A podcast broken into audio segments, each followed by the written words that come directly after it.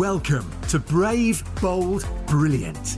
Your host, Jeanette Linfoot, talks to incredible people about their experiences and unleashing their full potential. From the boardroom tables of big international business to the dining room tables of entrepreneurial startups, embracing opportunities, overcoming challenges, taking risks, while staying true to yourself is where the magic happens. Hi, it's Jeanette here. If you're enjoying Brave, Bold, Brilliant, I'd love it if you'd subscribe, share with your friends, and leave a five star review. Let's do it. Here's the show. Hi there, everyone. Hope you are having a wonderful day.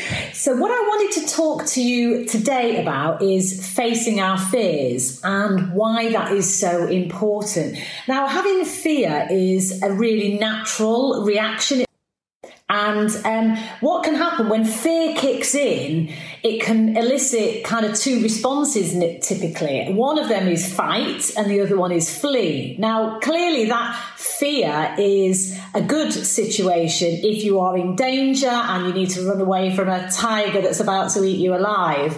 Um, but the thing is, fear can also be really quite debilitating. It can absolutely hold you back. So, what I wanted to talk to today about is how we can face those fears and choose a different response to them. So, so why is it important? Um, and as I say, for me, fear it can really, really limit you. You know, the impact of fear itself can mean that sometimes you never get going with a particular project or something you want to do because it kicks in really early doors and can just literally stop you in your tracks before you even get started. The second thing is you, you know you might sometimes have made a start on something, but then the fear kicks in and we fail at the first hurdle. You know, and that can often mean that maybe we never follow our dreams. You know, we have a, a lifetime of regret and frustration of all the things we wanted to do, but we never managed to. And, you know, we don't grow as people in that situation and we don't fulfill our true potential in life. So, so what are we afraid of, really? And, and there's a whole bunch of stuff, isn't there? You know, because sometimes we could be afraid of judgment from others. Uh, we could be worried about failure. Fear of failure is a really big thing that I see a lot with my uh, mentee clients. Loss of face or reputation could be loss of money. And, and sometimes, weirdly, we might be actually afraid of success itself because, my God, if we're successful, what the hell do we do then? Uh, and there's a great quote actually from Marianne Williamson. Now, Marianne is uh, an American spiritual activist. Uh, she was the founder of the Peace Alliance. So I'm not sure if you've come across her, but she has a quote which I think is quite interesting. It says, Our deepest fear is not that we are inadequate. Our deepest fear is that we are powerful beyond measure and it's our light, not our dark, that frightens us. So it's quite an interesting take on the topic of fear.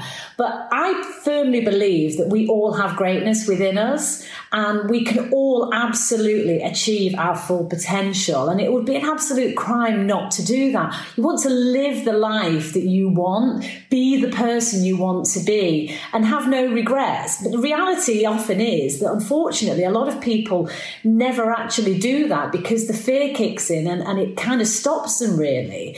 And there's a great quote, one of my favorite quotes actually is from Arnold Schwarzenegger, and he says, You can't always win, but don't be afraid to fail. And I think that's really quite true. Um, and it's something that I try to put into practice. So, what I'm going to take you through now is a five step process that I hope will be useful for you if you ever feel those feelings of kind of fear or, or, panic setting in. So the first thing is if you notice that feeling coming over you, you just need to stop. Literally just stop what you're doing and and really don't overthink it. At that time the second part of this is often that you will be thinking about what you will lose by taking action a loss of face, loss of money, loss of reputation, loss of a friend, or whatever it might be, but you're thinking about negative impacts of, of the action you want to take. So you need to push them to one side. That is step two. Step three then is you need to reframe. Um, and by reframing, I mean, instead of focusing on loss and what you're going to lose, you reframe and focus on what you have to gain. So that could be a new business, it could be creating great wealth for you and your family, it could be starting a new relationship, whether that's a personal love affair or a relationship with a friend or business relationship.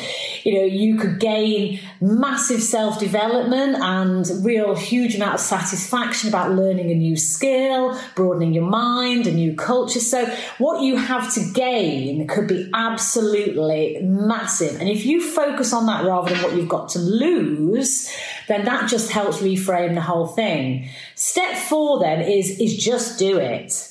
Take the first step. That is the hardest step of all in, in deciding to go down a new path, a new venture, a new business. Just start and start with one step.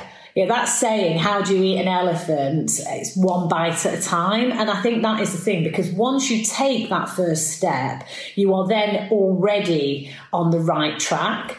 And then point number five in the process is keep going break down whatever you're trying to achieve into small manageable chunks. And once you've done the first step do the second step. And once you've done the second step do the third step and so on and so forth. You know because we don't want to have a lifetime of regrets. We don't want to wish we'd done something but the fear kicked in and stopped us. And nine times out of ten all of those worries and concerns that you have they never really come to fruition. So you were giving all that emotional energy and concern about mainly those things aren't going to happen so I'm a massive believer in just give it a go how bad can it be? You know, if even if I mess up, so what? What does it matter? And there's been loads of times in my life when I've been absolutely petrified to do something new, to start a new business, to go out to China and do business over there. All of these times when I was really petrified, but I just gave it a go. And I thought, well, how bad can it be? Even if I mess up, I'm going to learn something. And I think that's that's the other key I would say is about reframing the context, the um, concept of failure you know, very often we tend to think of failure as a really bad thing, but the reality is that failure is learning. So the most successful people in this world have normally failed multiple times before they got to the levels of success that they've achieved. You know, it's better to have loved and lost than never to have, have loved at all. And I think that's the same for whatever you want to do in life. So for me, it's all about no regrets. When it does kick in, those, those feelings of fear, follow that five step process Stop. Push the negative thoughts to one side. Point three, think about what you have to gain and focus on that. Number four, take the first step. And number five, keep going. So if I can help you in any way, please, please, please give me um, give me a shout, contact me, send me a, a message, or go on the website, Jeanette Linfoot Associates. And most of all, be brave, be bold, and be brilliant. Take care, everyone. Have a lovely day. Bye.